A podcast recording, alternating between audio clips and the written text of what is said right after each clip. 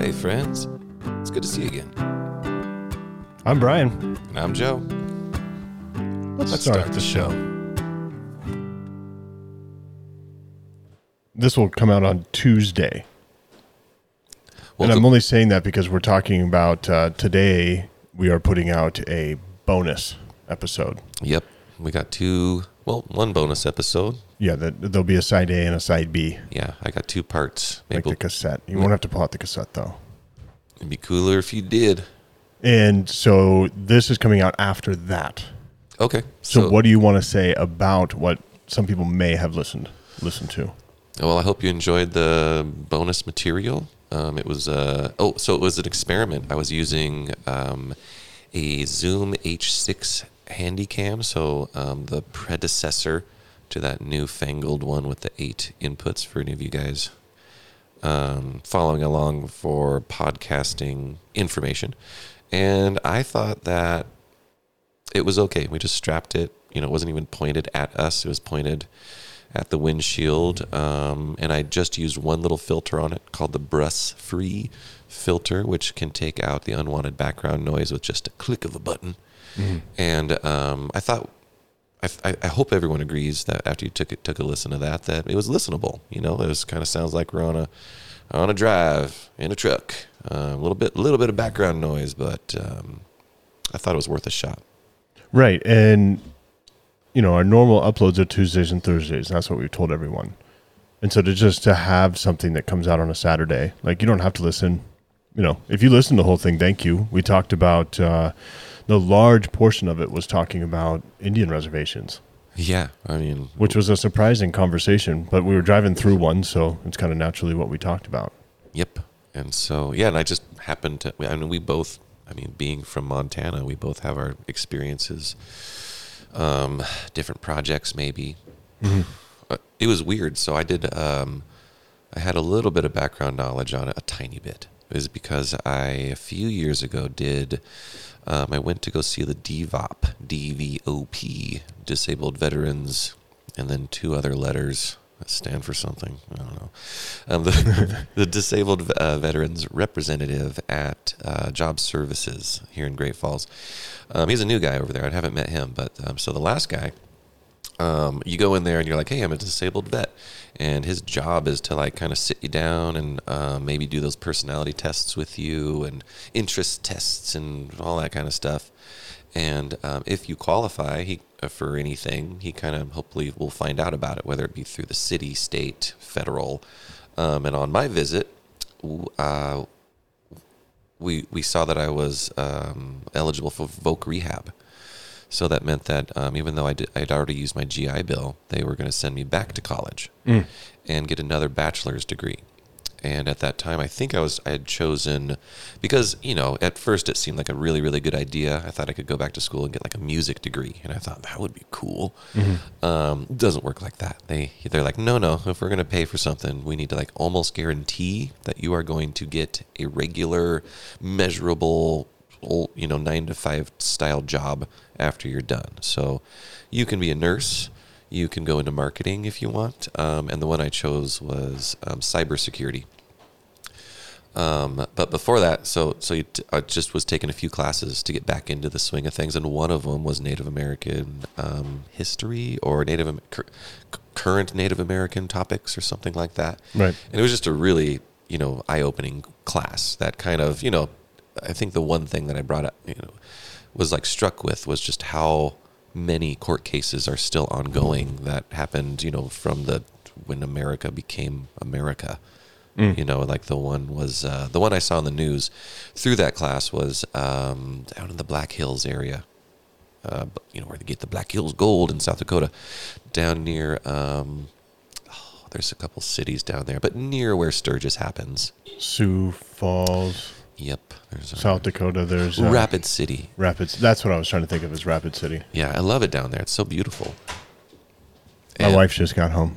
Yeah. Hello. Hi, wife. You want to be on the podcast? She always says no. I knew she was going to say no. How was your day at work? She said good. Good. I tried to force her. One one day. it won't happen. Oh, really? It, only secretively. Like if I was recording her. Dang it. Like without unbeknownst to her. yikes. Okay. and so um, oh And so over by Rapid City. Rapid City. Um, and so it struck me is, is that a, a court case had just been decided, and ru- in I can't remember exactly, but they had awarded the Native American tribe or tribes in question um, the yeah the the decision went to them, and they were like, yeah, we we agree. We did. Um, there was like a contract, a purchase. Um, that we have, you know, records of, um, and it looks like you have evidence that we definitely, you know, we didn't own up to our end of the deal. We just kind of whatever. We were the bad guys. And so because of that, we're going to give you this many billion dollars or some huge amount of money. And their response at the time was, "No thanks. We'll take our land back though." And and and I was like, "Whoa, I didn't see that coming." Because I mean, but I mean, legally speaking, they just proved that this was a contract. You were supposed to buy it under these under these whatever terms, and we have proof that you did not do that, and and you were kind of bad. And and so no, we don't want the money. We want the land back that you you don't really have a right to, legally speaking. And I was like, whoa, what are they going to do with all the you know people that live there in the Black Hills? Because I mean, it's a pretty populated area now. Yeah.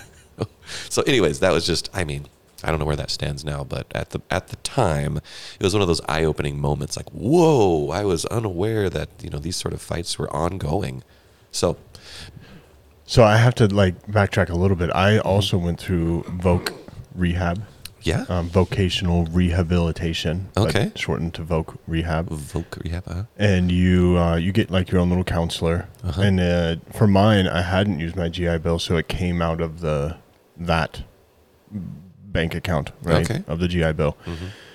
But if you are a disabled vet out there, do Voc rehab. yes Um, I got, I think by the end of it, because it took me forever to get my degree, I think I got two computers out of it. yeah Uh, they, if you, I, I have hearing loss, so they bought me Bose surround sound for my computer and also noise canceling headphones, so that like I could work in peace and hear. You know, uh, some of my learning was online, so they wanted me to hear everything perfectly. oh Uh, they buy all your books. They they buy everything.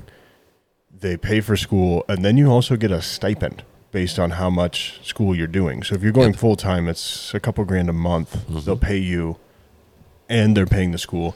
And if you're a disabled vet that doesn't have a job because you're going full time to school, you qualify for the Pell Grant, hmm but your school's paid for, so the Pell Grant is just given to you yeah you like like the school money. just writes you a check because they get the check for this Pell Grant, and they're like, "Well, this you, you've already paid us, yeah and so you get this refund." hmm And and so I, when I got that first refund check, I was like, uh, "What do cool what do I what do I do?" And my counselor was like, "Oh, that's yours." Uh-huh. And so I definitely suggest that to anyone. And you were mentioning like they do like the aptitude tests and all this stuff. hmm Try to figure out what you want to do, and I wanted to be a pastor, uh-huh and they're like, nah "Yeah, you should, no." you can't And I was like, well, there's nothing else I want to do. That's all I want to do. And they're like, okay, well, you know, you could be a nurse. You could, you could do this. You could do that. And I'm like, I just want to be a pastor. And and uh, and then as we were working through it, I actually became a pastor. Right, as Uh-huh. I hadn't been approved yet, but the only reason I was able to get Voc Rehab to pay for me to get my degree, my bachelor's in religion, uh-huh is because I currently had a job doing that. Because they were like looking up the pay for pastors in Montana, and they're like, "We, it isn't worth it for us to pay for your college uh-huh because you're not going to make any money." right And I was like, "You are correct. you are correct you but are correct. But this good is this is what I want to do." uh-huh And so yeah, it took me eight years to get my four year degree, but um, you know, got my bachelor's, and you have two. No I, Oh. I dropped out Oh, okay. well I, I liked the um you have like one and a quarter. No, I, t- I took a few classes. I liked that Native American class. I think I took a geology class. But then when I took my first cybersecurity class, I was just like reading kind of the history of um, uh, cybersecurity and cyber terrorism and what is the oh the Patriot Act and how um, the big the big worry was um, that people were getting listened to through their phones and their TVs and their computers and stuff like that. And then this report I was reading in the, the, the college school book that I was studying for my degree said, well, yeah, they did do that. And the only reason, kind of, that we couldn't find the terrorists is that we had so much information. It just, you know, we were we were just like eavesdropping on every single person nearly in the country. So it takes a lot of people to kind of sift through that. And then I was like, you know, I bet you, I just, I didn't want to know that. I didn't, I just, I, you know, for some reason, I just didn't know that. I didn't, I had never confirmed that we were absolutely getting spied on and that, that it's in the book, you know. And um, I was like, you know, there's probably a bunch more stuff that I don't want to know. And I was kind of, I felt forced into the cybersecurity thing, you know, because I was trying to become a musician and I didn't have anyone that would sign off and say, yes, we'll give him a $30,000 a year job once he graduates, you know, what they, they were requiring at the time. Right. So, um, I but the good news about Voc Rehab um, is it's the only at the time that I was checking, it's the only program that a veteran or a disabled veteran can get their teeth worked on for free. Yes. Dental work was all free for me. Yeah, That was awesome. Well, I was like, "What? You didn't even do this while I was active?" Well, I Right. mean, you did, but they it was did, but it was horrible. kind all kind of like just pulling teeth. every yeah they I, I had uh, three wisdom teeth pulled in the army, Mm-hmm. and every filling they did, which like when you're in combat, Mm-hmm. you're not thinking of like brushing your teeth a lot, right? Like you're not like oh, once they're done mortaring me, I need to find me some toothpaste. Yeah, You know, you're not thinking like that. And so you, you tend to get a few cavities here and there. Mm-hmm. And all of the fillings that the army has put in have fallen out of my mouth. And I've had to have like replaced. And uh and yeah, now now that I'm out of Voc rehab, I all that's out of pocket. It's fun. Isn't that the best? It is. It is the best. But that's the only thing really medically that I, I have to take care of because being a disabled vet, like everything else is I just go to the doctor twice a year and like the VA takes care of everything Yeah, um, except for dental, except for dental, which is weird. Mm-hmm because we need it to like keep everything else healthy. Right. Like I need my teeth and sort of I can eat the healthy food to keep me alive.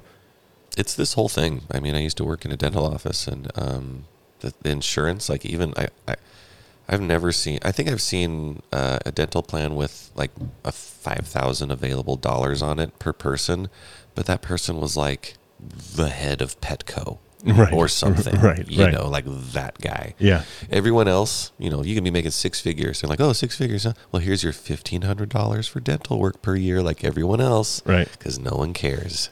Yeah. And like a, a crown to get a crown is two grand. Yeah. And so that's just that's yeah, a root canal, yeah. They're all more expensive than that. Ugh. Yeah, Let's not talk about dental work. No. Let's talk, talk about cooler, happier things. I, I want to bring you back to school. okay. Okay, you're you're in middle school, high school. Let's let's go there. Let's go there with our listeners. What was the time that you remember where you you had like a f- I don't know like a fun story res- revolving around a substitute teacher? A funny substitute teacher story. Mm-hmm. Hmm. I mean, do you remember having a sub? High school was fun when subs would come in because like you're you're old enough to understand what's going on. You know what I mean? You're like, oh, this person Uh-huh. They don't know. they don't know what's they don't know what the when when a sub comes in and you're in fifth grade, it is the most serious thing ever because the teacher a lot of times would know like the day before, be like, listen, Miss Smith is coming in tomorrow. You better be good, Yeah. or none of you are getting gold stars or cookies the next day. So that sub would come in, and you'd be better for the sub than you would for your normal teacher. Right. You know, just like uh, whenever you get babysat and the babysitter's like, Your kids are amazing. And my mom would be like, Shut your mouth. my kids are horrible. I can't believe they were good for you. Um, and so, like in high school, when the sub would come in, everybody knew the game by this point, you know, and so you'd take advantage. Do you remember any of those times? I mean, I've got one if you need a if you need a minute to think. I've got a decent story. Yeah, no, I, It's kind of short. I've got nothing, but you can tell yours. We had uh, I can't remember what the it was. I think it was math of some sort, algebra, pre-algebra, algebra two. I don't know. Our teacher was pregnant, so we knew a sub was coming in, and that that sub was going to kind of finish out the year for us. And the first sub that came in, this uh, oh, bigger female came in, and she was wearing um, like like leggings, and we, we didn't like her attitude her leggings wearing attitude. Uh-huh. And I was in the front row. And the first day she was there, she separated me and my two buddies. Whoa. And so now I'm left in the front row by myself, and my two buddies are, you know, they're in the back. And so now the day two of this sub, I'm like, this sub needs to go. We need a new sub. Like, what, what are we going to do about this? And kind of as a joke, um, in high school, I, not as a joke, but in high school, I was uh, a little bit of a pothead. Got into some trouble. I smoked uh, smoked the cigarettes, you know, on my lunch break, Whoa. and uh, so I had a lighter. uh-huh. And the the type of lighter that has like the metal around the top that you can take off the metal, Oh yeah. and then you can turn up how much butane, and so you can just it, there's a plus and a minus on it, Oh yeah. and it's not meant for you to take off the metal, and when you go to the plus side to like lift up so it's not on the gears anymore, and move it down, and then you could go plus again, and then uh-huh. you could keep doing that, and so it would pretty much just be this open hose of butane coming out, and you could get this flame that was like a foot tall off your lighter. Yeah.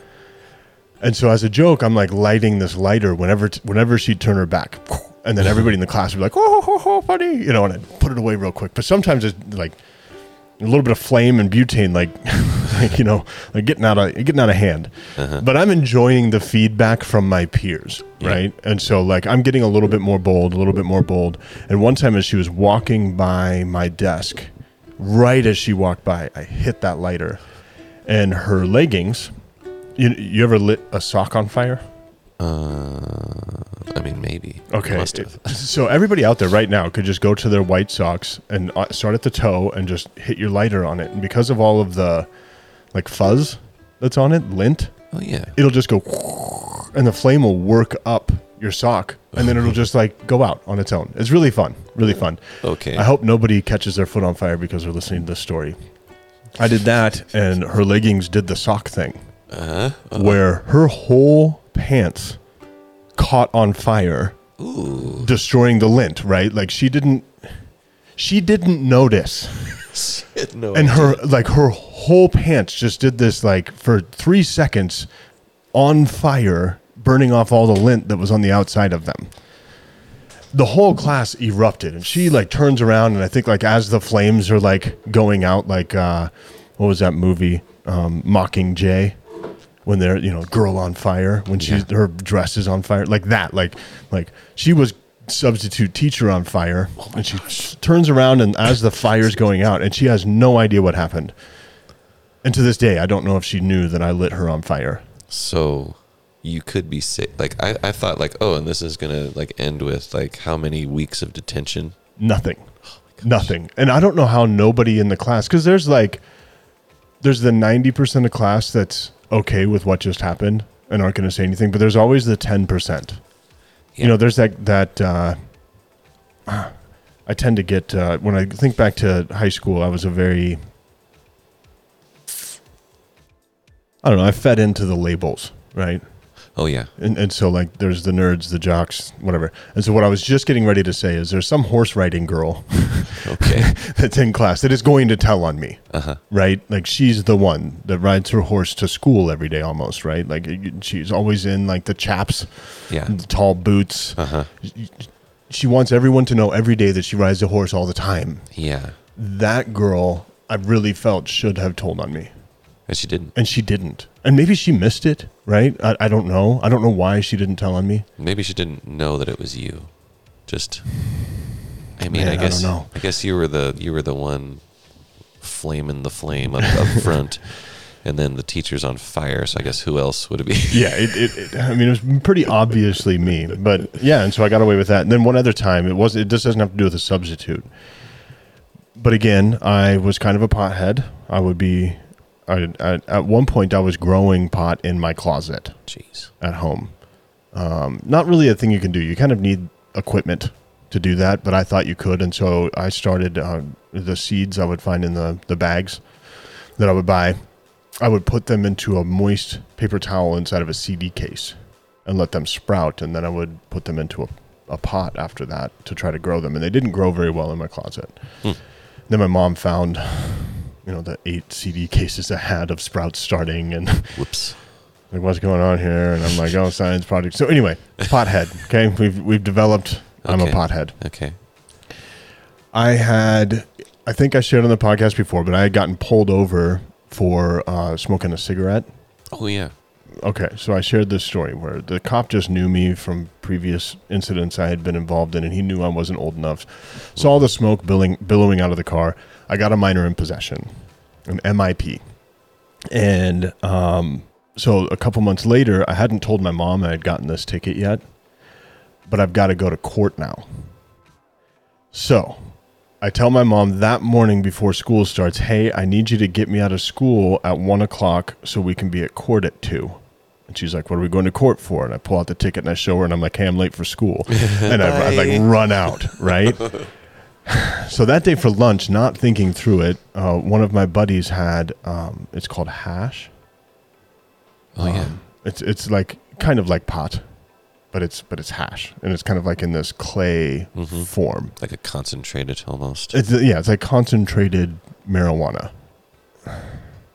And I I decided that it would be a good idea for the first time in my life to try hash at lunch the day I have court.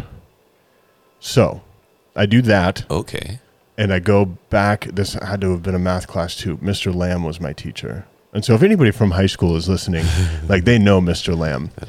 And so Mr. Lamb, it was downstairs at the time in Belgrade High School. Mr. Lamb was downstairs. And I f- fall asleep in his class because I'm so stoned. Uh huh. And I wake up to the loudspeaker in the classroom saying, Brian, report to the office, your mom's here. And it was like I kind of forgot that I had to go to court. And then, like, I wake up to, oh my goodness, I have to go to the office now and see my mom. There's no way my eyes aren't red. There's no way that, like, she can't, like, tell, like, maybe my speech is slurred. Like, she's got to know. Yeah. And so I'm like freaking out on, on my way up the stairs. Somewhere I stopped along and like splashed my face with with the water fountain. You know, I went into the bathroom and tried to like I don't even know. And then my mom is like outside the office, and I'm walking this long hall, and I can see her, and I'm just like, all right, just walk a straight line. Like if if that's all you can accomplish today, Brian, just walk a straight line to your mom. I can see that she's mad, but I know it's like because she just found out about the court date, like not because she can already see that I'm stoned and uh, and so we walk out together, get in the car. No words are said. Thankfully, no words are said. We get to court. My grandpa, who was in the sheriff's department at that time, is for and he, he's for some reason at this this court right now. Oh. And so now, like I'm seeing my grandpa, who sees stone people all the time. My mom, who you know, she's got to know. And I'm getting ready to go before the judge and figure out how much trouble I'm going to get into for smoking a cigarette, right? Oh, mm-hmm, mm-hmm. Then we go into court. I don't know how I'm getting through all of this. Like, I'm getting through it, right? yeah. We get to court, and I rem all I can remember to this day is like practically laying. I don't know what they call it, like the the stand Yeah. like the like the altar, right? like like this big wood thing that had a microphone for me on it that you get up and then the, the judge is sitting across from you in his big you uh-huh. know desk Yeah. table mad ma- majestic area and I'm like laying on this altar thing, this wood thing yeah. You're very and like tired. like I'm just tired. I can't like I can't like move my arms. I can't lift my head. Uh-huh. And he's like, so you know, and I'm just like, just whatever you know, give me community service or something. Like I have no idea what I said. uh-huh. Next thing I know, I'm leaving with my mom, and she's taking me to get like lunch. Uh-huh. You're like, And, I, and and so I eat McDonald's with my mom, and she drops me off so she can go back to work. And I'm at home eating Doritos on the couch. And I don't know, like I, I can't even remember to this day like what my punishment was. I'm sure there was like some community service involved. I already had a probation officer, so he was probably, you know, mad about things. okay. I think the judge had said something about you really got to turn your act around. You know, this is too much trouble for you to be getting into. Lots of people were worried about me. And with all due right, Yeah. I thought I had everything like under control as a 16 or 17 year old, you know. Um, but anyway, so so that was one of like the most memorable days that I can't remember anything. Uh-huh. Um, most memorable days I had in high school, Belgrade High School, um, smoking hash at lunch, which which I, I I remember talking to a friend going like this must have been spiked with something, right? Uh-huh. Because like I just I'd never had that feeling after just you know smoking a, a bowl of marijuana. Wow. And and so it was pretty intense. You know, I don't have a substitute story, but Okay. I have a similar one. There was a time that I'm now I'm thinking now now that I'm going to tell this story, I'm like I'm pre-noticing a pattern in my life. Uh oh. Like I like I'd learned a musical instrument to to get like an opportunity to do something fun. Right. So I was in choir in high school, uh, but all my friends were, I mean, not all my friends, but many of my friends were in band. And they did this cool thing where um, the Sims band would go to uh, Seattle. The Seattle Orchestra. No, no, the Seattle Theater Playhouse or something. Symphonic. Yeah. Yeah. I remember, like, if you knew what I was talking about, you'd be like, oh, he's talking about this super famous, everyone knows about this totally world renowned theater. It was really cool. I remember that. Um, but I knew, so they were like, you should come to Seattle with us. You know, what I mean? my friends were like, we can, you know, this would be fun for all of us to be able to go together. So I learned a couple um, songs on the drums, is what I did. Okay. I learned like, mm, I can't remember. I think it's called Wipeout, or I don't know, couple couple pep band songs. So I could do one quarter of um, of music so that I could get into the Seattle show. So I did, and we went over and we got this hotel room, and um, for some reason I, th- I I can't I, I remember there were some some people that were that were that were just like you know what? We should smoke some weed in this hotel.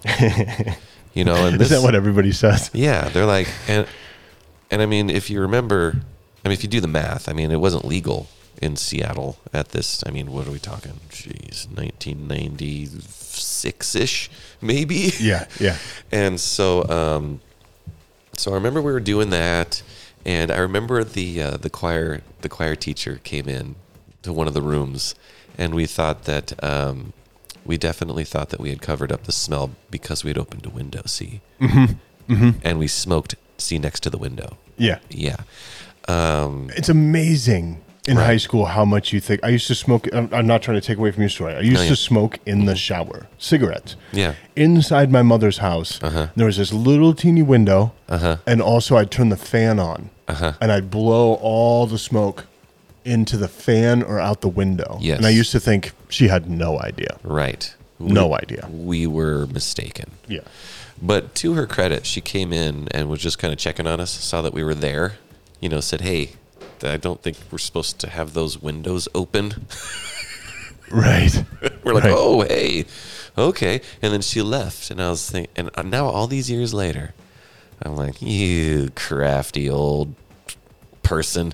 Yeah. That's what a what a cool decision because that was one of the best trips ever. I mean, then we went to I remember we saw um and I think I think I was I was just smoking a little weed.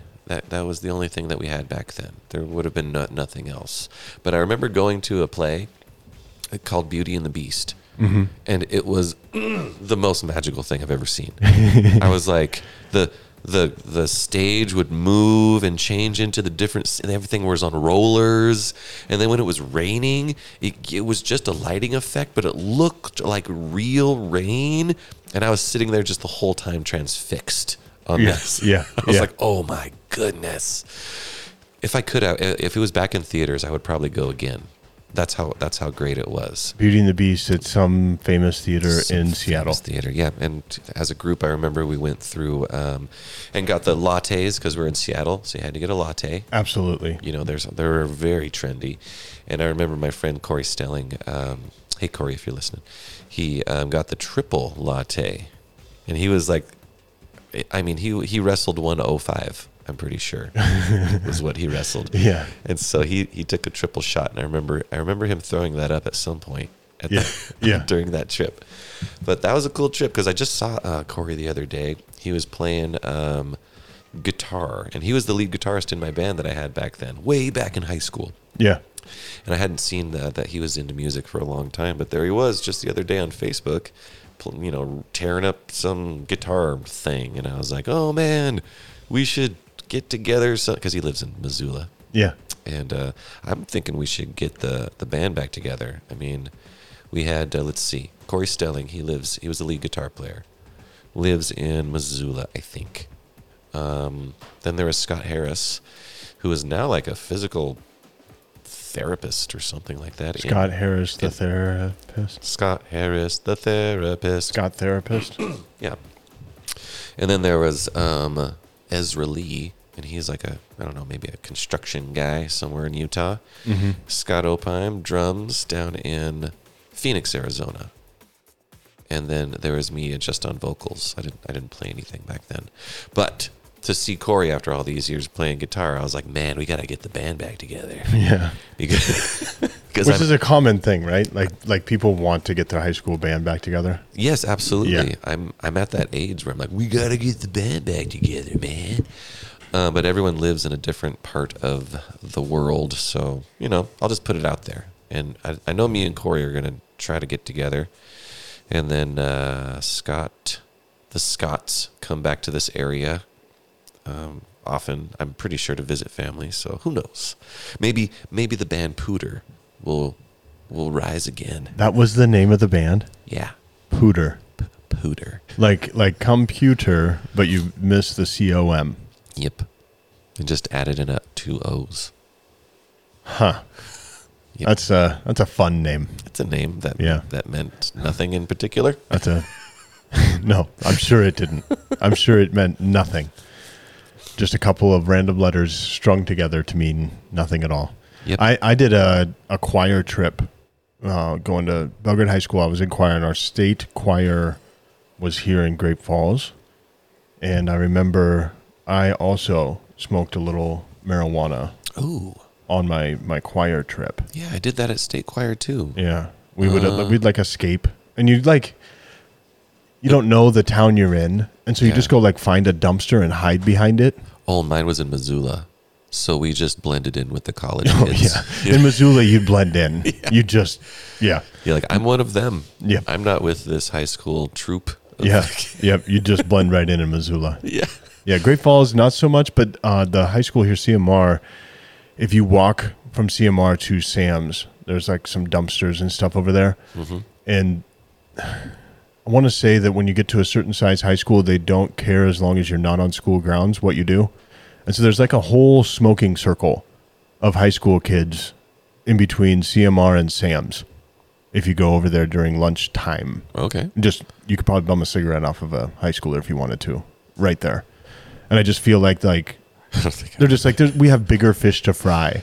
But it, but for me, I got pulled over by a cop in Belgrade smoking a cigarette. You know what I mean? And so it's a stark contrast between like we used to hide in some random shed every time we'd be on lunch break and smoke.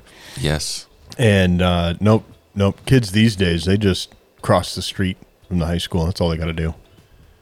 Yep.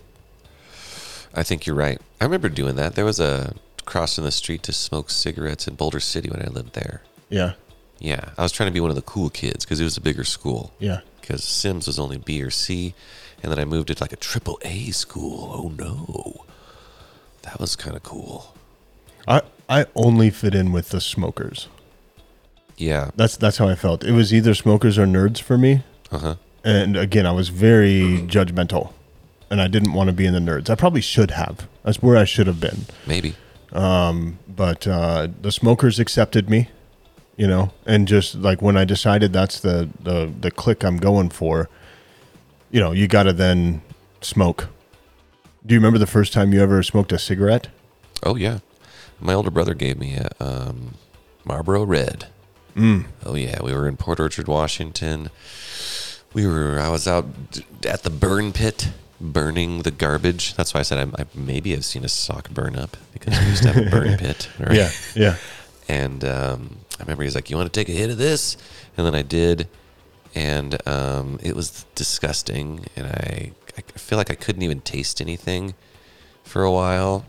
And um, I didn't try it again until, gosh, sometime in sometime in high school, which would have been, yeah. So I was probably in the sixth grade, just taking Ooh, one one wow, little puff. yeah. You know what I mean? That's probably when I got my younger brother into smoking. yeah. He's like, check this out. I was the older brother in your equation. you could be cool Yep. doing this. Yep.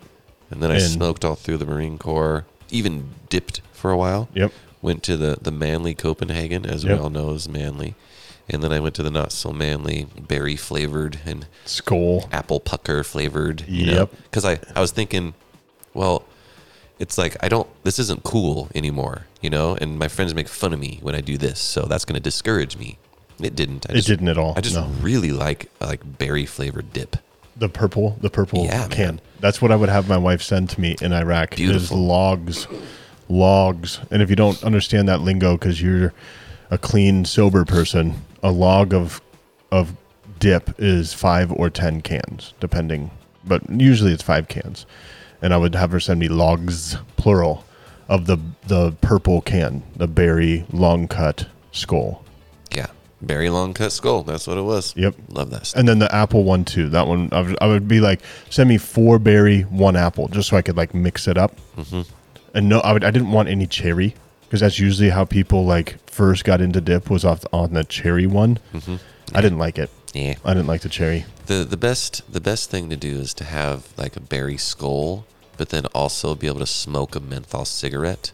Mm. But then also have a Mountain Dew. Mm-hmm. Remember the trifecta of um, It wasn't a menthol cigarette for me. I never got into the menthols.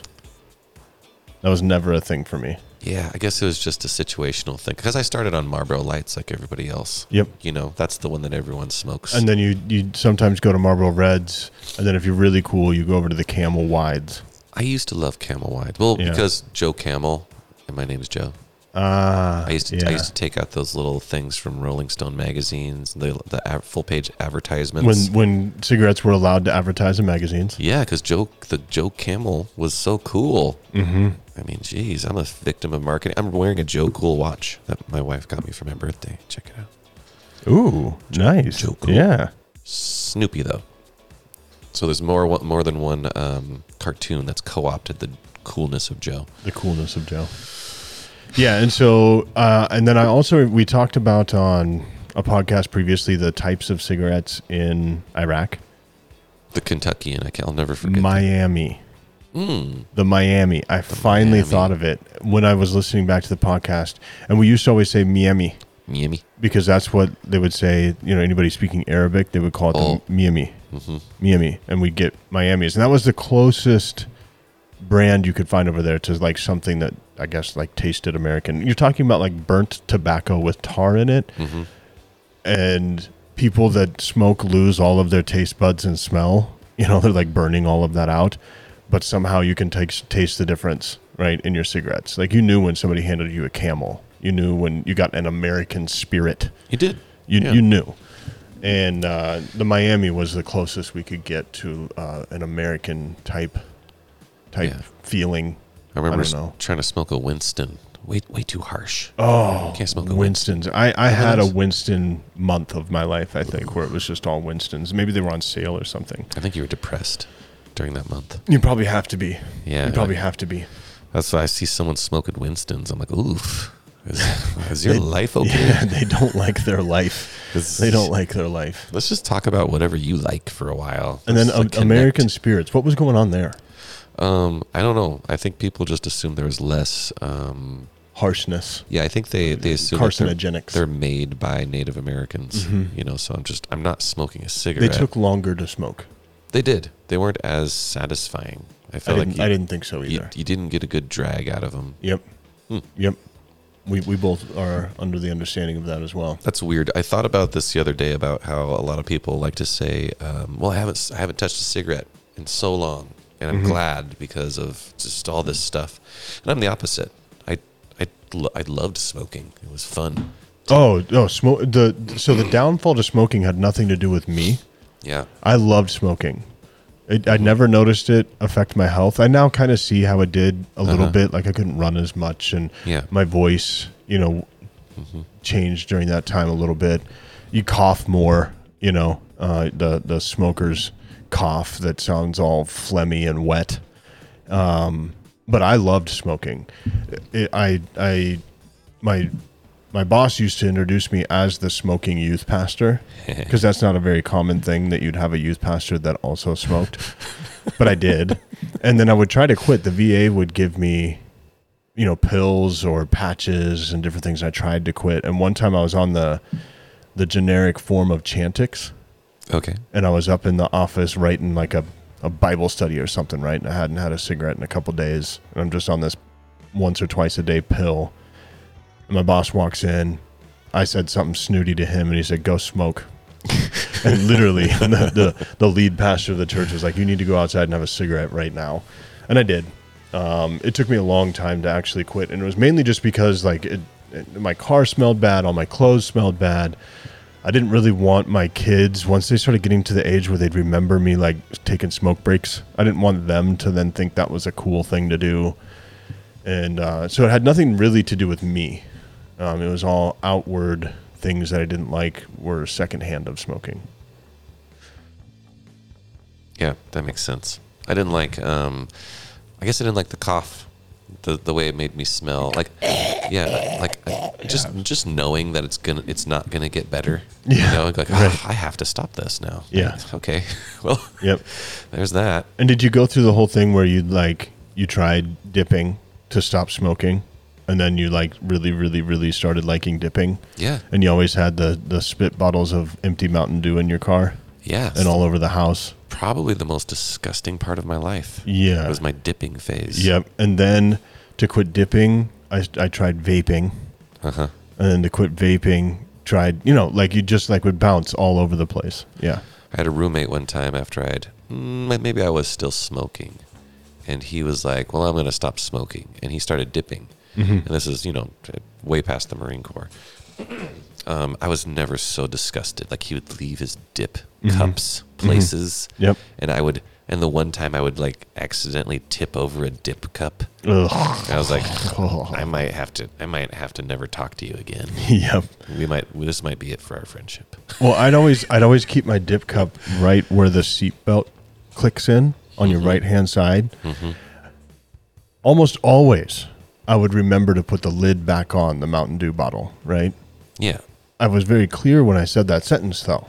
Almost always. almost. And there were times when you were getting out and you hadn't put the lid back on, or you were getting back in and you hadn't put the lid back on. And then you would essentially sit in a puddle of your own grossness. It was the worst. Yeah. The worst. And so I guess my recommendation is if you're out there and you haven't started using some sort of nicotine product, don't. Don't do it. Um, when you start at 13, it, it becomes next to impossible Yeah. uh, to to get off of get off of that. yeah. Nicotine is addictive, very you- addictive, you and might- and all the things resulting from it are gross. It's so gross. Just don't even. You won't like it. Okay, so we went through a couple school stories. Do you have any other ones that are like sticking out to you? Well, let's see. You have any like weird test days where like something happened weird at a test, or like maybe like a science fair story? Or what about the? Do you remember the first time you gave a speech in class? Um, oh, I remember I did. Uh, I had a speech, and and my topic was, I think Scotland, or maybe it was William Wallace, and I did the whole speech in a Scottish accent. Took a while. Did the crowd go wild? They loved it. Yeah. Yeah, because you know, imitations were were very they were held in high regard back then, mm-hmm. if you remember. Mm-hmm. Now I don't know. Maybe they are. I'll do an impression, and people are like, "Well, who's that though? Who's the?" And so, so do you remember like maybe how the speech started? Could you give us a, a taste? yeah, absolutely. Okay. I sh- I shall tell you of William Wallace. Historians shall tell you that I am a liar, but it's the historians that killed the heroes, because that was the beginning of the movie. That is that is fantastic. yeah. No, people still like them because I'm I'm just thoroughly. I would let you just say the whole speech if you knew it Cool. because I just like really enjoy that. I love that movie. I actually uh, took a lady out on a date, and I was like, "Hey, we're gonna watch this movie," and she's like, "Oh, neat! I've never seen it." And I was like, "What?" First of all, strike one. and then, as we were sitting through the super brief three-hour movie, or however Yeah, long it it's a takes, super long movie. she uh, she got up to go to the bathroom a couple times, and I was like, "Oh, do you want me to pause it or whatnot?" Yeah. And I was like, she was like, nope, no need. and I was like, we're done here. Okay, so uh, Morgan just walked in, one of my one of my daughters, and where did you get this? Kobe. What is what is this? Spider roll. She brought a spider roll, and there's there's two here. Do you see that there's two? Whoa. We can each have one. Thank you, Morgan. Thank you. Aw, we can Whoa. each have a spider roll. Cool. Yeah. We're really going to have lunch in the garage. I, I thought about that as I was eating like lunch, and we hadn't talked yet about when we were going to eat. And I ate lunch like at like ten thirty, like way too early, but I was hungry, and uh, and I was like, well, I'm not going to be hungry when he comes now. And then you didn't mention anything about lunch, so I was like, it's okay, It'll be fine. it's fine. We're just going to podcast. Well, now we have now we have lunch. Uh, when someone uh, doesn't want you to pause the movie, they're not into the movie. That's what I was getting from that. And I was like, so what'd you think of the movie? Mm-hmm. Dot, dot, dot. And the dot, dot, dot meant, um, what'd you think of the movie? The most important movie in anyone's lifetime. Right. The one that I, I basically, I learned everything about being a man from this movie. Oh, and in case somebody doesn't know, we're talking about Braveheart. If you Braveheart. haven't gathered that yet, um, just stop listening to the podcast. Come on. We we don't need that type Keep up.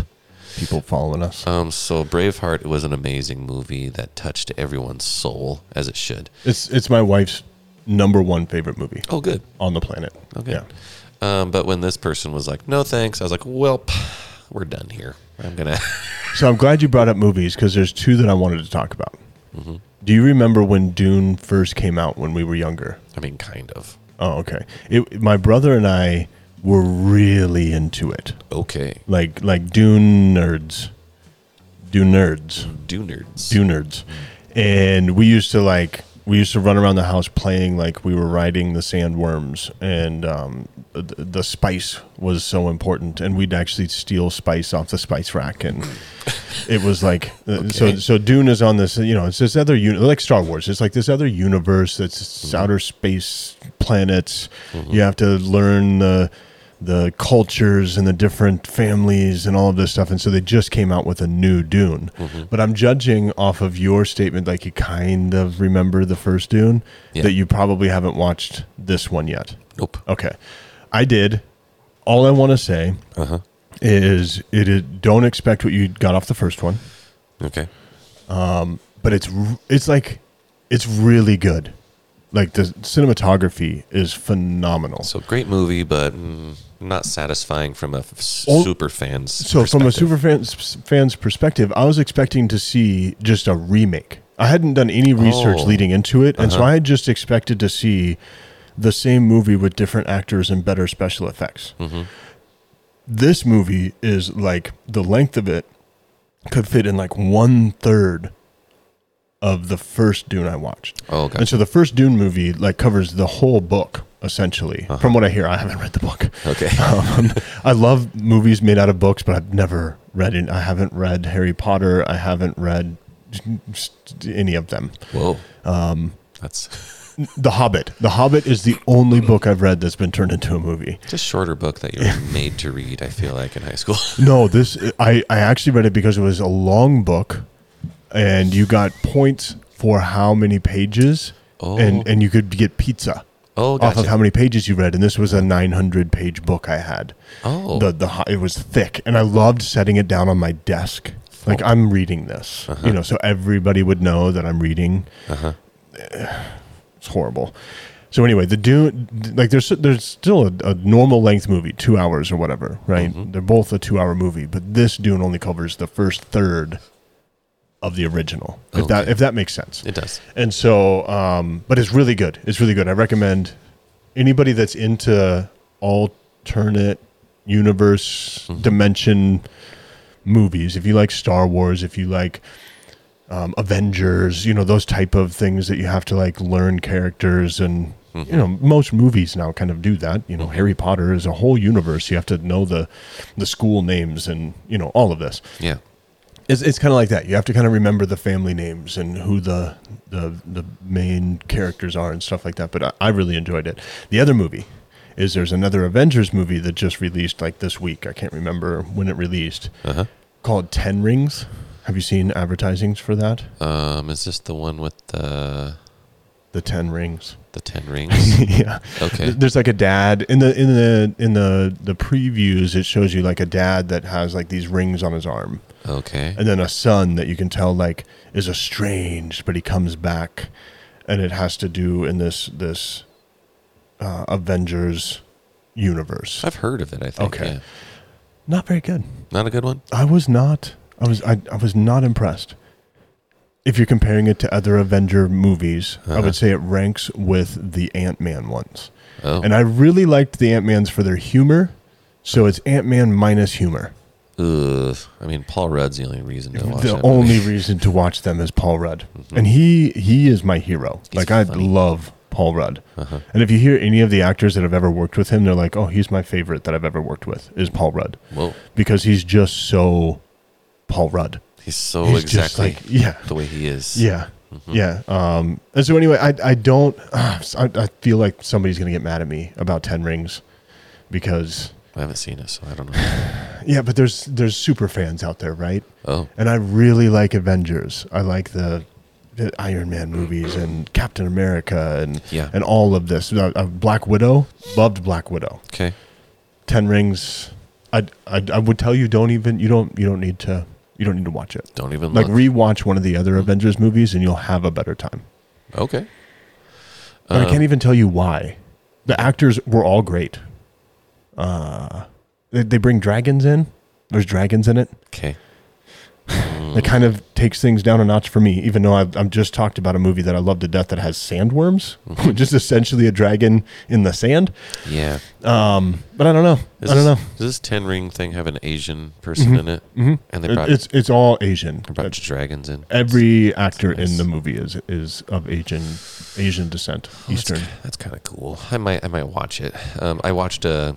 I just told you not to, I, Joe. I know. I'm very contrary, but I, I just I just watched I, a. I do want you to watch it so you can come back and tell me if you liked it or not. Maybe I would because I'm I'm I'm meet like I'm lukewarm on Avenger anything. Right. Anytime I bring it up and I get all excited, you're just like, okay, Okay, right. that's a that's a thing that you're saying. Like when you go down the the rabbit hole of talking about different types of guitars and stuff. yeah, I can keep up with you, hmm but I, I've never, Mm-hmm. you know, had a passion for it. right. And and so I have a passion for the Avengers movies, and you're just like, you have that passion, sir. You do that. You can have that. You can have it to yourself. It's not like I don't enjoy the movies. Let's see. I mean, I enjoy the the Iron Man thing. I think it's an interesting, almost Batmansian sort of feel. Mm-hmm. Puts on a suit, and all of a sudden he's another guy doing cool stuff. But he's so rich that he doesn't even hide. He's like, no, it's just me, the rich guy. Yeah, it's almost like if Batman didn't hide who he really was. yeah, I kind of And that's essentially what Iron Man is. I find that kind of um, refreshing because it almost seems reasonable that a rich billionaire guy who's also su- seemingly super smart um, would, yeah, would you know. That, so I mean, the story makes sense. I kind of like Thor a little bit, you know, because I like. Um, it kind of feels like Greek and and Roman history stuff that I've always enjoyed in school, learning about that stuff. And some little kid th- called me Thor one time when I had really long hair and I was in good shape. and so I've had an affinity for that particular character. But it's like other than that, no, I don't. I don't know what his the Hammer's name is. I don't know Mjolnir. what the story really is. You know, I just mm, it's fine. I'm kind of like a if there if there's a cool fight scene, you know, if there's a cool mm, karate style scene or car, Then you, you'll probably like Ten Rings. car chases, I There's a lot of uh, Jackie Chan esque fight scenes in Ten Rings. well, I kind of like that stuff. I, I appreciate it because Mm-hmm. Yeah. it's just like you said, cin- cinematographizing. Uh, um, it's good. It looks good to me.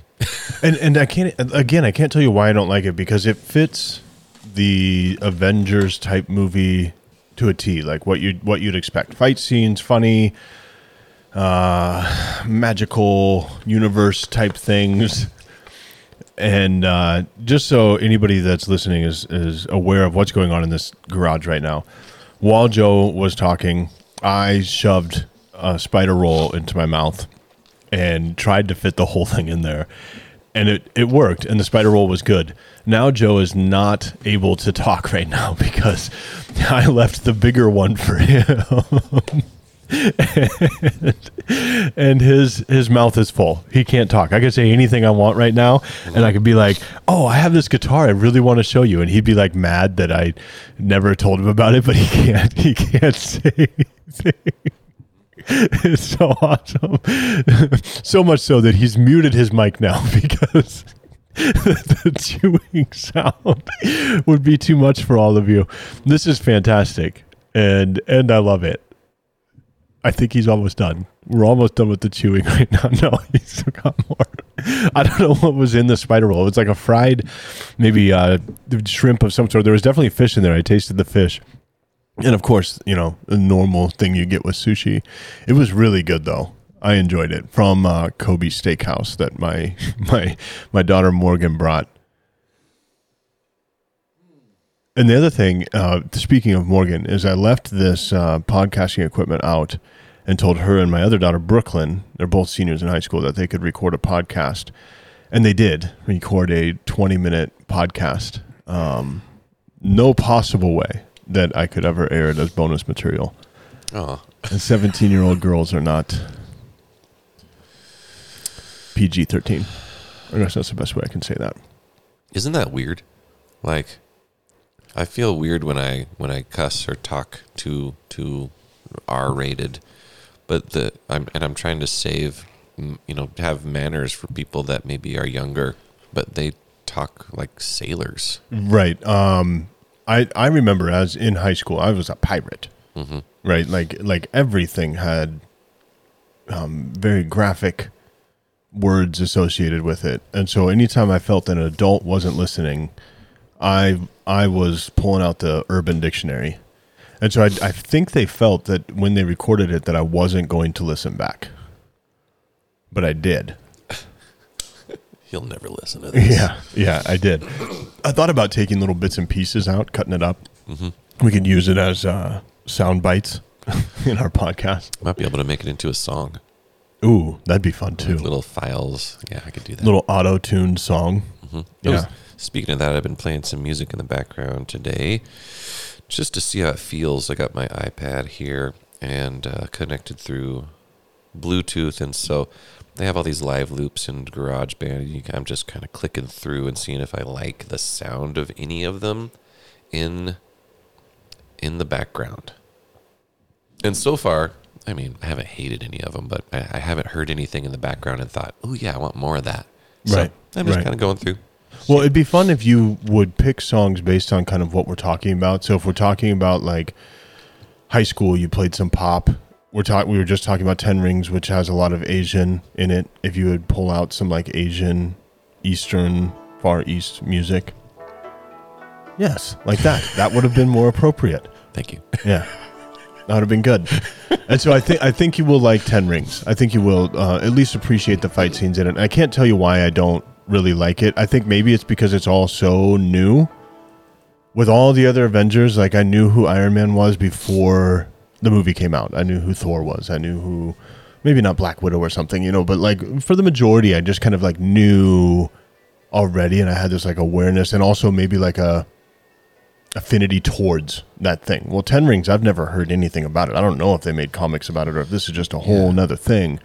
But like, and so it was all this new stuff, and I don't. Maybe it seemed a little forced. Maybe that's what it was. It seemed a little forced. Like we need another movie, but if you're coming off of like Endgame, Yeah. and then you go into that as like the next big release. Like some of these other ones have just been kind of like minor little releases, I think. hmm And then this one was like supposed to be like the next, Next big thing. yeah, the next big thing. And it's like it doesn't compare to me to like Thanos. And that's why even I, th- I think I heard about it. Well, and I was actually going in and out of some of these stores that was advertising, and now I'm- I think I can picture the full size cutout of the the lead in Mhm. that Ten Rings movie. And Mhm. yeah, I remember thinking uh, or seeing or hearing a, a couple previews, and people seemed like, oh, they're really excited about this. Yeah. Like either because it's a all Asian, you know, Avenger style movie, which is kind of cool, or it's uh, one of these cool characters that everyone was hoping would make a comeback, like uh, like Spawn was a cool character that made a cool comeback or whatever. Right, right. Deadpool. Deadpool, yeah. So I wasn't sure where this guy came from, but I was think I was hoping that it would be just some really cool. Um, remember Jet Li movies? Mm-hmm. I'm a big fan of Jet Li movies. Same. Just I, you know, like his aesthetic, like how he puts them together. And I was thinking, oh, this could be another pretty cool. Maybe they're going to go Avengers slash Jet Li kind of movie. And I was like, here we are. I, I would watch that. yeah. I mean, like kind of. I can say kind of. Yeah, But again, like there's there's a lot of um, mystical powers and things that that get involved, dragon scales and alternate dimensions and stuff like that. But they, but still Oh. lots of taekwondo. You know, which karate. awesome. Yeah. Yeah, Like we have all these magical powers that we can just squish people with our minds, but I still know how to throw a jab. yep, yep. And so yeah, that, that I watched. I, I watched. Uh, yeah, Ten Rings, just last night. Just last night. Oh, and then I, so my my wife ended up going, you know, out with some friends, and we thought I thought she was going to be back in time that we might go to the comedy show that you were at last night. Uh, you were doing the sound for. And so I was just sitting around watching movies, and uh, that's just kind of how I killed my evening as an unemployed dude, you know. and so Ten Rings was one of them. Then the other one was, uh, oh my goodness, a movie with The Rock in it that just came out, the like, Cruise, uh, Jungle Cruise, Jungle Cruise. That's what it's called. And he has like, I'm playing with my mic, and I should have muted. I play with my mic a lot. I do. I'm, I'm like a mic toucher. I, I do it. Anyway, uh, Jungle Cruise. Good movie? No. Okay. There's there's some jokes that The Rock does at the very beginning that I loved.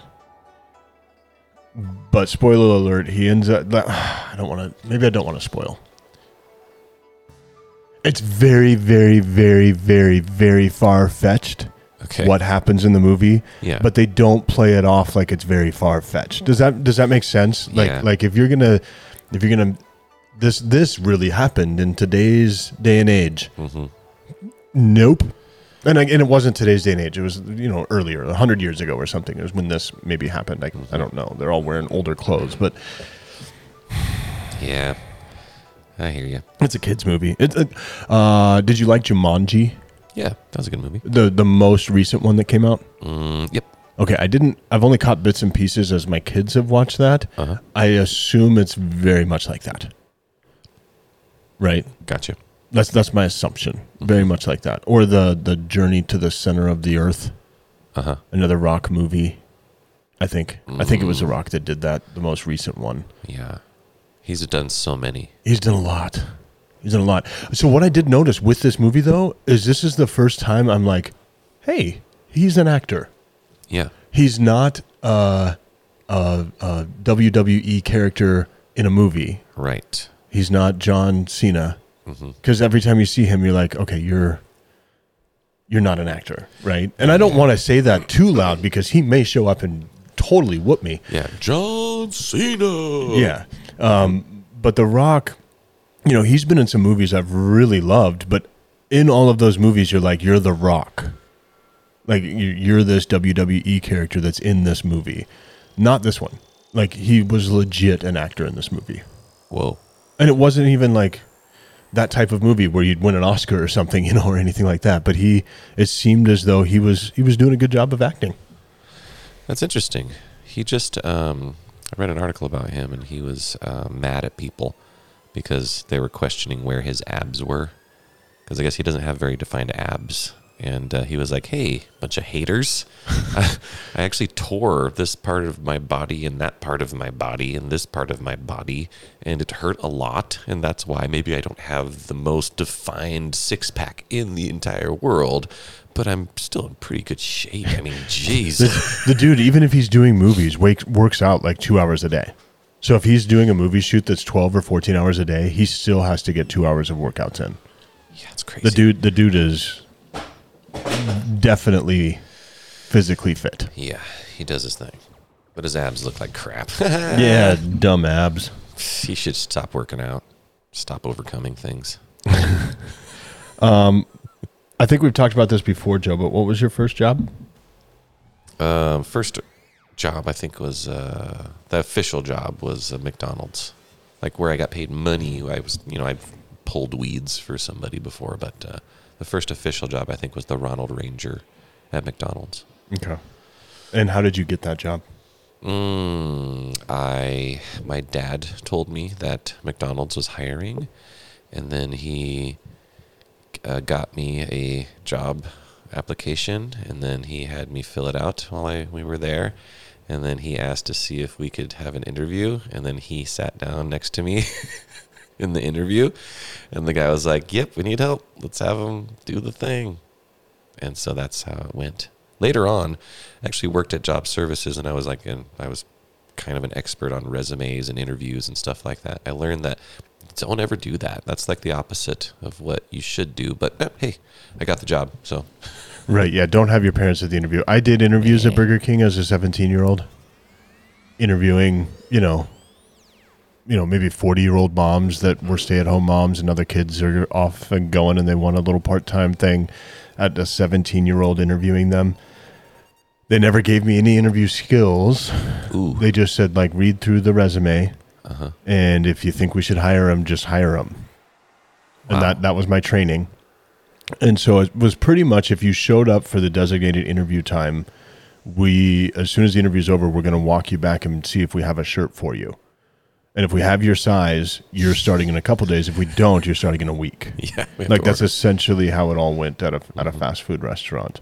Hmm. May not be how it still goes now, but that's how it went back then. yeah Because we, the turnover is so high in fast food that you just hire everyone. yeah that's what it seemed like Yeah. i mean the guy was like i don't care as long as you're you can speak english to me right now and you don't i can't smell you from here you're hired Right. And so just wear these clothes we give you mm-hmm. because we don't trust mm-hmm. whatever you may wear right and show up at these times, mm-hmm. have lunch when we tell you to, and leave when we tell you to.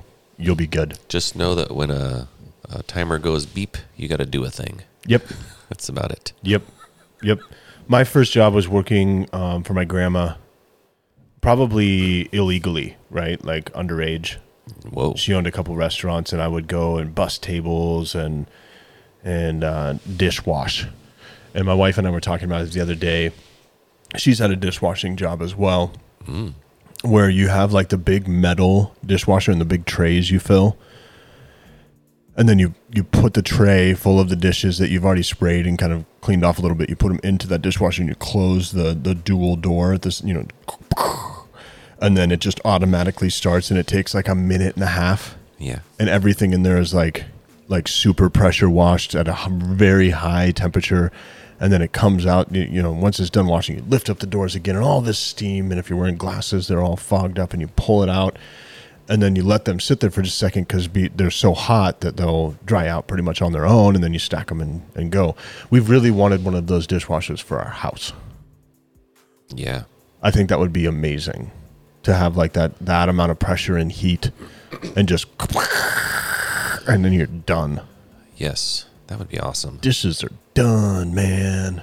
I bet you we could, um, because that kind of reminds me of the contraption we used to build out in the field to shower people. You know, in the event that they would get hit by a chemical warfare or whatever. Yeah. And so we would build this um, kind of a, like a makeshift shower, and it would be made of. Now, memory is not doing me favors, but let's just say PVC pipe, if you can imagine, um, with holes in it. And then um, we called them s- senators, but what they really were were just high powered water machines that you could add a little soap to if you Oh. wanted.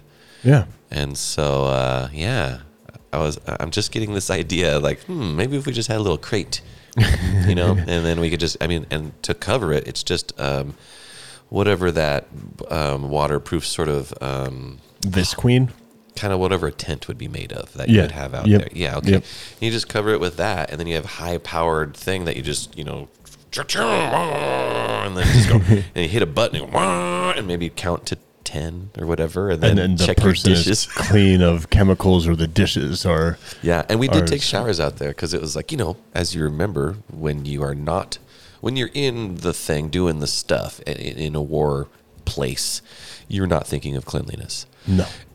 After a couple weeks, and you get a little downtime, and you're like, "Whoa! The only thing I want is a shower. Yeah. that's the only thing I don't even want food. Yep. I, I don't. I, I would die of thirst and just put all of that f- drinking water into the shower Yep. if we can just do that first, and then I'll die clean. If you, So the first shower I got after we did our initial assault into Iraq was in Baghdad, and so it, it was at, it, at least two weeks after we started the assault. Half of my clothes had already been blown up, and so only had like two pairs of clothes. They were like crispy, yeah, right? So much sweat on them. Mhm. You then would just kind of like dry them out, You'd, like hang them up to dry out, and they'd be like, yeah, like crispy yeah, and you'd have to like wear them for an hour before they finally felt like clothes again and not like a suit of armor. the worst of it was the socks. That Oh, the socks were so bad. so gross. Oh, what I would give anything for new socks. But our first shower was a hose running out of one of the bank buildings in the banking districts of Baghdad. Mhm. And we had we had taken over this position from Marines, and they had put in one of these alleyways. They had put um, just just barbed wire, um, twenty feet tall of barbed wire, so they didn't have to like have a guard there. Uh-huh. There's no way anyone's getting through that, Yeah, right? And you can't. Dri- it's not big enough. The alleyway wasn't big enough that a car could get through, Uh-huh. or you know anything. And besides people walking, and there's no like there was no way a human without like blowing blowing up that wire was ever going to get through there in in in less than eight hours. It would take you eight hours to clean out all of that that barbed wire. But barbed wire is not a wall True. right? Like barbed wire is see through. Mm-hmm. Well, they didn't care, and so the hose ran over there, Yeah.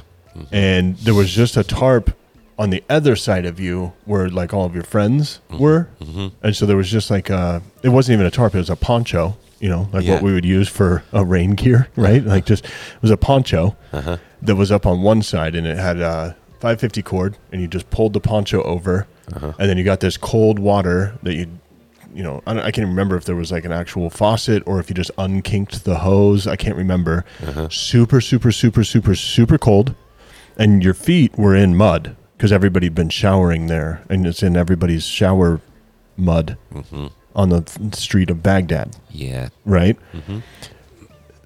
the iraqis learned that that's where we showered How? so they would go there'd be like women and children and dads and kids on the other side of the barbed wire Uh-huh. Oh, just wa- just watching. watching you shower. Mm-hmm. And so I just tried to face the poncho as much as I could. So they were just looking at my bum. Mm-hmm. But that's not always possible, right? Like you got to kind of turn around in the water and get everything rinsed off. And you just try to go as fast as possible. But then we also also have to remember for all you ladies out there, guys, in cold water are not the specimen they wish to be. Okay. They're not they're not putting on any kind of show. Right. A bit of shrinkage happens. And so then you're in front of strangers as the heroes that have just saved them from from this uh, tyrant. Mm-hmm. You really didn't want them to see you in that that position. Okay. You know, that's that, that's what was going through my mind. Is I'm just like, Uh-huh. I really don't want them to to see me right now, but they were seeing me. That's weird about guys. I mean, you're Right. you're, you're in that moment of like, I mean, you're, gosh, so many things probably going through your head, but like in that moment, you're just you're you're like George Costanza again. Yeah. You know, like Yeah. there was shrinkage. you Yep, know? yep. And I just and and yeah, like I hadn't showered in two or three weeks, Yeah. and we'd been like doing a lot of physical things. yeah. and I only had two pairs of clothes, and those weren't getting washed either. And so, like, the shower was the most important thing to me. And then, mm-hmm. By the time I, as the lower ranking dude, uh-huh. got over to get to use the shower, it's this nasty, muddy area, and now I'm completely unclothed. I'm mm-hmm. completely nude, mm-hmm. and realize as I'm showering that there's people watching me. That's fun. And it's just, it just, yeah. And what was going through my head was probably not what should have been. Like, just get showered and get done, you know? Yeah. No, being embarrassed, people that didn't know my name and like you know what I mean. Like, Right. why am I embarrassed? It, it's the same as just that wall over there. You know, like it, it doesn't matter. But it was. It was. It was eyes on me, Mm-hmm. and they were judging all of America based on how well I showered. That's what I thought. Okay, I mean that's a lot of pressure. It's sure. a lot of pressure. It's a lot of pressure. Um, Showers um, while at war are usually not fun. no, no, and and also um, number two, Going number two. going number two at Yes. war Number one worst problem. is the number. Yeah, uh, we. I'm, I'm sure I could find a picture here of one of the men in my unit. He didn't care. So you know how I'm saying I had all this like pressure of like what people thought of me. Yeah. He never felt any of that ever. There was there had to have been like a missing section of his brain Yeah. because he never felt that. His name was Abernathy. I will I will gladly call out Abernathy. He the second time we deployed, he got shot by a sniper. Oh, he made no. it. He made it. Oh, Um, but he got shot by a sniper um, in the stomach and was sent was sent home. jeez. Um, but the first deployment, Abernathy would literally uh, on the front of our Brad- Bradleys, we had these tow cables that if a Bradley got stuck, you had to have these cable from one Bradley to the next to try to pull out Uh-huh. the other Bradley. So they were they were big cables that could handle 26 tons, right, of weight on one end of them. Well, they'd hang low enough that you could like sit right there in the front of the Bradley, and that's where he always went number two. It's just in front of everybody. It didn't matter, and I'm sure I have a picture of him doing that. That's But yeah, you, you'd always try to find like a bush in a desert Uh-huh. to try to go hide behind. Yeah. Um, if nobody dug a trench yet, you know, because that was the thing. You dig a you dig a trench Mhm. that you'd have one foot on one side of the trench, one foot on the other, and you went number two in that trench. Uh huh. And I don't feel like you're very regular at that moment either. You've been eating MREs for days on end, and they tend to form a plug. It was like alarming. Yeah. Yeah. And so, you know, maybe if you're a if you're a regular type person, an everydayer, maybe a more than once a dayer, you'd turn into an every ever every three dayer Yeah. because you couldn't find places to go. Um, and uh, even if you could, you wouldn't be able to because of all the MRE uh, plug that was in the way. Yeah. It was not fun. But eventually you make it to Porta Johns, and that's how you spend the rest of your deployment. Is in really, really, really hot, smelly Porta Johns. And then there's also burning. There are the ones that uh, when you're in a a fob, there's just uh, these oil barrels, 55 gallon drums that they've cut down, and they build these uh, plywood stalls that you can go into. Mm-hmm. But twice a day, the lower ranking people would have to pull those drums out from underneath, and you make sure nobody goes in there while you're pulling that drum out. And then you put uh, the JP8. Was that what it was called? JP8? Uh, the diesel fuel. The dis- diesel fuel. I think it was called JP8. you may be right there. I I feel like it was called JP8. You'd put the diesel fuel in with the feces and light the diesel fuel on fire. Ugh. The problem that they've realized after because our military has done this for decades is you can't just do that because it would only burn the top part. So you have to have a stirrer. You have to have somebody stirring. And so that was fun. You'd put on the, the gloves, you'd grab the big metal bar, you'd get a couple gallons of JP8, Mm-hmm. light it on fire, and then you would stir all your comrades' feces while it was burning. Mm-hmm. That's a smell you'll never forget. No. I didn't hear what that was in the background. So I'm trying out. Uh, uh, I'm trying out uh, just a a meme soundboard. Oh, So as you were talking about something gross, I found this meme of Idris Elba choking on hot wings. let's, let's hear it again.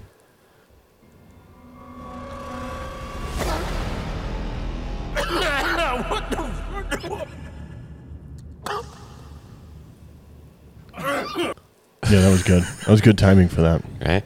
Yeah, I wish I, I wish I would have heard it. Yeah. Sorry about that. next time. I mean, so th- I just downloaded this like seconds before we started recording Oh, okay. because um, there's okay. So there's this. So I, this is a little critique about the Rodecaster Pro for anyone that's like in the market.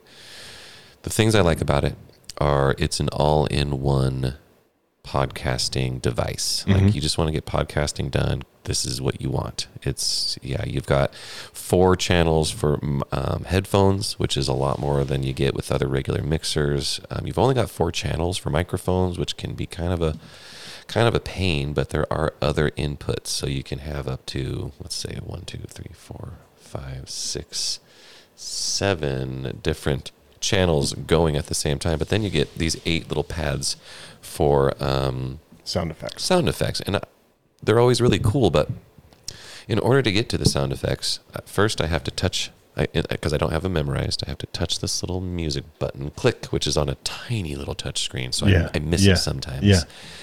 And then I go, okay, and then it shows you the sound things, and you're like, okay, maybe one of these, maybe not, and then you have to touch this other little tiny button, bam, and get to the next bank. So you can have what um, 18 different sound things, but in order, if we're like in a conversation, and I'm like, ooh, I want to use that cricket noise. Either I have to go through all that way beforehand, and how would I know that I would want to use a cricket noise today? Right. Right. Because I want it to seem natural Yeah. you know like you're because i want because i need to be able to listen to react to what you're saying Right. but i also need to have something that's just like uh, where my hand is already and i can just glance at it and go click and Yeah. add a little bit like that. And so we did this with um, act normal theater a couple years ago where i was serving as kind of the sound guy.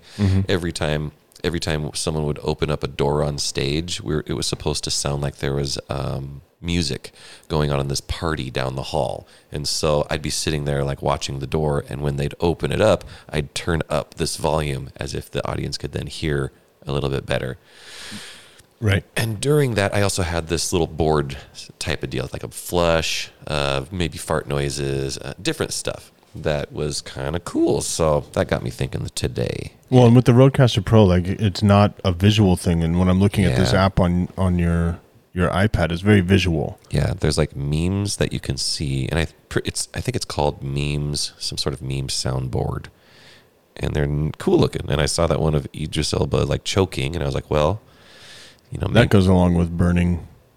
it would. Um, this one says Alex Jones Jones running, so I'm not sure what this will be, but Come on over here. Come on over here. No, you flipped me off. Come on, coward.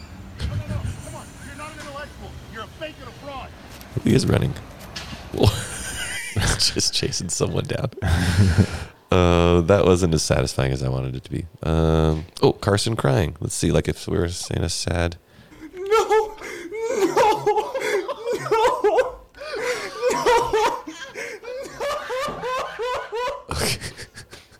Yeah. Oh, and if I hit it again, it'll just it'll just go start again. over. Yeah. Okay, so that's good to know. Okay, jeez. it's a longer one. So I guess that'll be dang- dangerous when you just try and experiment on stuff that you're really not um, familiar with. Shaq eats a hot wing. That could be funny. Uh, but yeah, so I'm gonna keep this up, and I'm gonna try try a few. I, I think I had some fun with the background music. hmm I'm, I'm thinking I liked a couple of them more than a couple of the other ones, and Mhm. so I'm going to have those in mind. And well, maybe we'll just have a background music bed while we're talking. Oh, for- I, for I a like while. having the background music. Whenever I'm listening back and you've done some background music, I don't really notice while we're talking. Mhm. I definitely notice while I'm listening. Yeah, sometimes I'm like, is there a radio on in my house? Oh, that's right. I was playing music for this episode. okay, gotcha. Um, well, cool. So yeah, I just wanted to mention some of the some of the cool stuff I'm working on. So as we move forward, Joe, we've got uh, an interview scheduled in Bozeman for Tuesday, True. and we're hoping to get at least one more. But this podcast will come out on Tuesday, the day we will be going to record. What way do we drive through Bozeman? Are you going to go through um, Helena? I usually go. That's usually how I go. Okay. Um, but we can go any way. But I usually go through Helena, Townsend, Four just- Corners. Just kind of thinking. corners, I know a few corners. people in Helena. Maybe we could stop. Like I'll, I'll reach out and say We would "Hey, have guys." time in the morning. Yeah, so I'm thinking on, on the way if we leave early I say, hey man, you guys want to meet us for coffee? Do a quick podcast. Like, there's some uh, definitely some entertainers over there that I might be able to reach out to. But I'll be thinking about it. I've reached out to a few people here. Um, the the head of the activities for the Paris Gibson Square. So Melanie and- I have been doing some ceramic classes, and they just ended last Thursday. Um, and they were really fun. And so she was saying that I mean that they have all kinds of different classes, and I'm like, man, more people need to know about this. And Yeah. so she's really cool. Her name's Ellie. Um, she, we're gonna figure out when we're gonna get her on pretty soon, maybe next Sunday, Monday timeframe Right. for recording. And then um, Jamie Ford actually showed some interest, and he's a very popular local artist, well, local author Author. would be Author, more yeah. more appropriate. couple books out there. Couple books out there. I think I think I read on his website a, a million books in in print right now. Yeah, his um, his debut book made it really big. So he Yeah. was, he was on the bestseller list for a lo- many many weeks. Hundred and eight or something. It was ridiculous. It was Oh, a yeah. very large amount. So I think he's going to be really interesting to talk to because I'm very. I'm going to paraphrase. I don't know. Because I, I, can't remember the specifics of it, but he is from Seattle, and um, or he was working in Seattle where he was like a higher up or maybe even owner of a well-regarded um, marketing business. So he kind of took his love of writing and then used his skills in marketing. And I've noticed, like, uh, I just follow him only on Facebook, but man, he knows how to put a post together. Like, he looks like he's living an exciting life. It's engaging. Um, so that'll be cool. Um, and the place and the person we're going to talk to in Bozeman is going to be the Alp. What's the uh, name of his uh, Alp, Alpen Fuel. Alpen Fuel? So he has like if you're guy. listening right now and you want to find out what what's going to come out on Thursday, that's when uh, Sean Durkee will be on. He's the owner of Alpen Fuel. Uh, it started out as just like a website where you could go to get dogs barking. A website where you could go to get like uh, hiking and camping f- food and some other things. And then he got laid off during COVID and started making his own backcountry food. And somehow we became friends through Instagram. Cool. And I've actually never met him, but I would actually consider him a good friend. Um, I knew if I got broken down in Bozeman, he would. I have family in Bozeman. He would be one of the first I would call. Whoa. And uh, over, you know, like my grandma, like she's not gonna help me get a flat tire fixed. You know what I mean? Um, and then I, I tried to get a bunch of other people in Bozeman because I've got a lot of uh, connections over there, and it's it's a it's a hard time to get connections, at least mine, because it's hunting season. So Oh yeah. so many people that I, I wanted to get in touch with, they're they're out and, and hunting. There was three different people I reached out to, only one of which got back to me. The other two, I'm sure, actually by watching their their Instagram and stuff, like they're not even in Montana right now. So uh, and then uh, my cousin, who is an author and uh, has visited a bunch of uh, the national parks. I, I I I think he's visited all of them. Okay. I'm not 100% sure. He might have one or two more to go, but every national park in America uh, and has written about it and does a lot of stuff um, with like cleaning up the oceans. And do you, do you remember um, there was the African, oh my goodness, I can't remember his name, but he was a dictator that, that they wanted to get out of power. And there was this big movement and a whole bunch of very popular um, actors and, and different things got into it. And it was supposed to be that we mobbed every city that, that people watched this video. You were supposed to then order posters and then on this one day put all these posters up so everybody knew about this guy. Do you remember that going on? Okay. Well, what ended up happening was the guy running this organization um, a couple days before you're supposed to go hang up posters, he ran naked through LA. Oops. And so it kind of discredited everything that had been done before. Uh-huh. And it was like one of the first viral YouTube videos. Okay. Man, the name is like right on the tip of my tongue. I wish I could remember it. Anyway, my cousin was in the middle of all of that. Whoa. Helped make the video and edit and, and all of this stuff. And it, it was, yeah, um, it had like a hundred million views in like a day. Um, just because some very famous people all shared it and, and it, and they used this viral marketing to get the word out. Um, Kony. Ah, Kony. That's what it was. And he was a dictator over in Africa that was like cutting off limbs of people and stuff. Anyway, Whoa. I tried to get my cousin, but he's also out of town. So we ended up with only one so far. Maybe something else works out, and it's a little late in the afternoon. So it would be good if there was something in Helena that you could line up. Yeah, I'll reach out. to There's a people. really there's a really cool coffee shop I wouldn't mind meeting at in Helena. That would be fun to set up our equipment and and record in.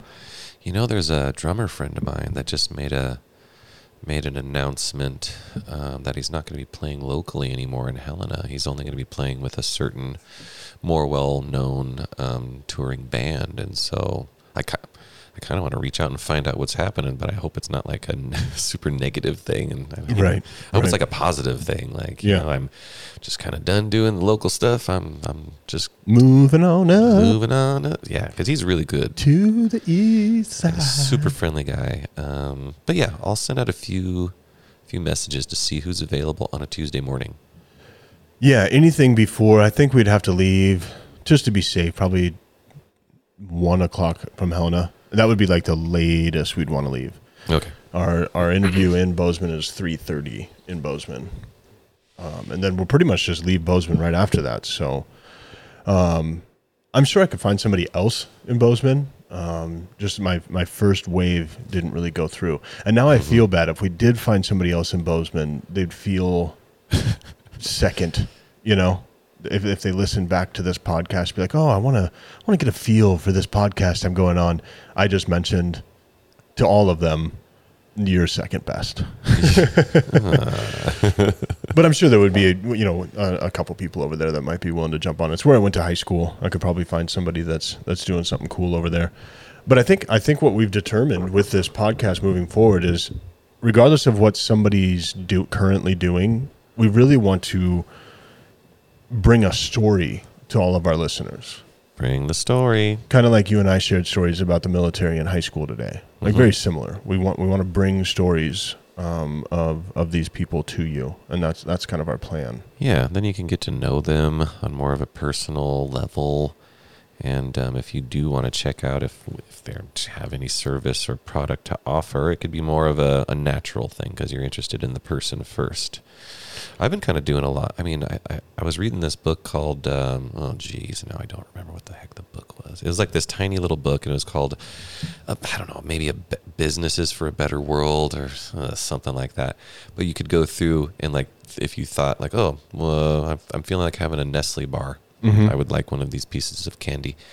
But you know what? Let me check in this in this little book here about Nestle, and they Oh gi- they, yeah, they, Nestle, you're gonna find some horrible stuff on. they give each they give each uh, business in question a grade, and then they, they tell you how they rate them. They're like, Does, okay, does Nestle have the worst grade? they have like an F or something. Yeah, it's a really You know, bad grade. You get lower points like if you use child labor Nestle's or, done that. or used countries that you know are are nos- notorious for abusing their people. Nestle's done that. and then um, even mo- you get lower points if you if we can prove that you knew about that and Nestle's then done Went, that. went out of your way to hide that story Yeah. and and then call other people liars you know and just to Yeah. just to basically to make money at the expense of everyone else right. Yeah, that's So- that's Nestle it's nestle in a yeah in a Nestle shell. in a nutshell Yeah. yeah in a nougat yeah, covered Don't buy Nestle. And it's it's the bottles of water you find everywhere yeah and are Nestle. Nestle, yep. And so I've been. Uh, that was an interesting time because I was working with um, younger people, and they were concerned in a way. They were concerned about the earth and about everyone in a way that I thought was like, "Whoa, you're you're better at being concerned than I am." Because when you think about it, like every dollar you spend is going to someone at the top, Right. and if that someone at the top thinks just the opposite of what you think, and maybe even specifically doesn't like people like you, you know, mm, I don't know, maybe it'd be cool to consider that before you voted with your dollars every Right. time to keep those people in power, Right. you know? Yeah, I I went through a similar thing when I was figuring out like I always wanted to like give uh, a portion of my money to a, a good because you know, and I started out. I think maybe it's probably where, where a lot of people start out with like Salvation Army and Goodwill and, and things like that. But then I read this book. I think it was called like the hole in our gospel.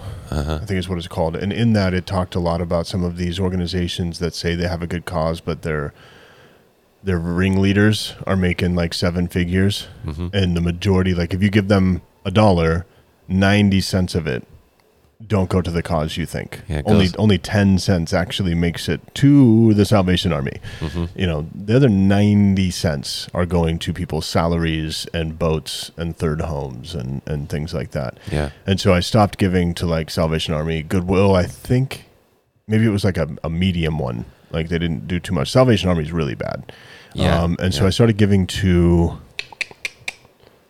Oh, I can't remember now. Dang it! But you you ended up like a like they would send you cards from kids that needed adopted. Oh, okay. But you they didn't have international adoption anymore in those countries. Okay. Um, and so you you just financially adopted this child, and they got to go to school, Mm-hmm. and then they would send you three or four times a year. They'd send you a card saying, "Hey, thank you. This is what I'm learning in school. This is my favorite subject, my favorite color, and my Uh-huh. name is my name is Billy. Here's the most updated picture of me." Uh-huh. Man, I wish I wish I could remember. And then since then, I've even um, changed a little bit too. There's an organization called uh, Feed My Starving Children, and they do uh, these bags of food, and you can you can volunteer with them and make thousands of bags of food to feed thousands of people, and like. 99 of your cents out of that dollar are going to just making food. They do a ton with volunteers and and they are they're bringing food that people can actually eat to Yeah. people that need to eat food.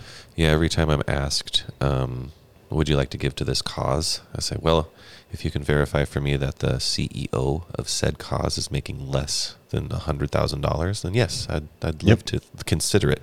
Yep. if not, if the leader of this thing is driving to the fundraisers in their Maserati, no, I don't want to give any money to your what you're calling a cause. Um, case in point, I saw this cool uh, documentary a few days ago on the Inuit um, tribes and how they um, their number one source of food is um, seal hunting, and so there's special concessions that they're the only ones that can legally, you know, hunt Yep. um, and and so it was one of the biggest, um, like the the people who try to save pets. Let's say the world, the world's PETA. yeah, probably PETA. Let's say um, PETA was working, uh, you know, with the government and many governments to try to outlaw seal hunting and the sale of anything seal related. And this has actually happened back in 1981 when they got a similar law passed. And in that same law, they still had a concession for the Inuits. They're like, well, they can still do it. But what happens is when you pass that law, the the price of these skins and furs goes way way down. And they're not just eating them like they make money off it. They use every single part of this animal Right. and they make coats and they think it's a good thing. And, and many of the inuits only eat seal. Like they don't eat any vegetable or any potato. They Right. only eat this one animal and wear its fur. And so if you take away um, if you take away their means of making money then I mean you you need a uh, you need a you need ammo as as we found out you, you need a Yeah. snowmobile Listen to last episode to figure out if, if you need ammo. yeah, you can't just like go out there and, you know, people are shooting them. They have to go places that are cold. They have to wait there. They have to shoot them. They need the tools. They need the gas to get out there. Um, and if they pass this rule again, what happened back in the 80s was, you know, so the market fell out of that and they couldn't they couldn't give these skins away. And so they Yeah. could still eat, sure, but they totally decimated their way of life. And so now the Inuit tribe is like going to um, where these where these votes are being held. You know, the I don't know if it's United Nations or just the group of people t- getting together to decide on these laws. And um, they went there and they spoke to them face to face and said, you know, hey, this is bad for Inuit people. This is terrible. We have proof that's happened in the 80s. We do not want you to pass this law again. It's going to kill our way of life. And all of the rich white men and ladies that were there said, well, this is for you and your protection. We, you know, we're we're to save you. We, we, you can still hunt these things, but no one else can because that's what PETA told them. That was their really, really expensive, you know, marketing campaign, and every one of those guys who were about to vote had this tiny little plush toy of a cute little seal, and how dare anyone want to hunt them? And so then they were like, you'd see video of them accepting these little plush toys from who I'm saying PETA, but let's, you know, it was one of those guys, and they're like, oh, thank you, I'm going to give this to my granddaughter. Ha, isn't this the best thing? and when the guys are like, the people from the tribe are like, no, what they are telling you, these white rich people, is wrong. We're the actual people. We're telling you what's happening, and we would like you to reconsider. And they didn't. They all voted like 99% to still make the law go into effect.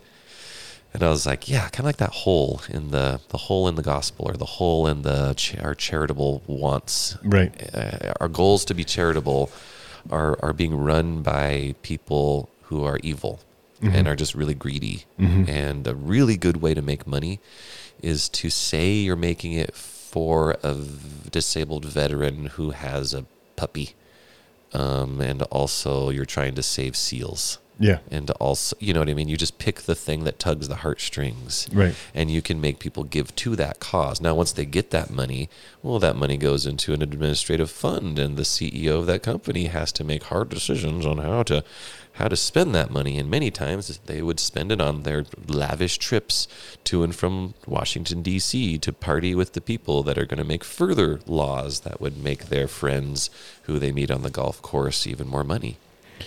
And which is why, like, I think um, many of our conversations have gone towards this direction, but definitely the last podcast we put out went towards, like, let's help some vets and disabled people because we realized that a lot of these organizations out there, not specifically talking about ones that we've worked for. Um, Right, we're, we're actually, when you're in that world, you're in that world, uh, and, and you see lots of things out there.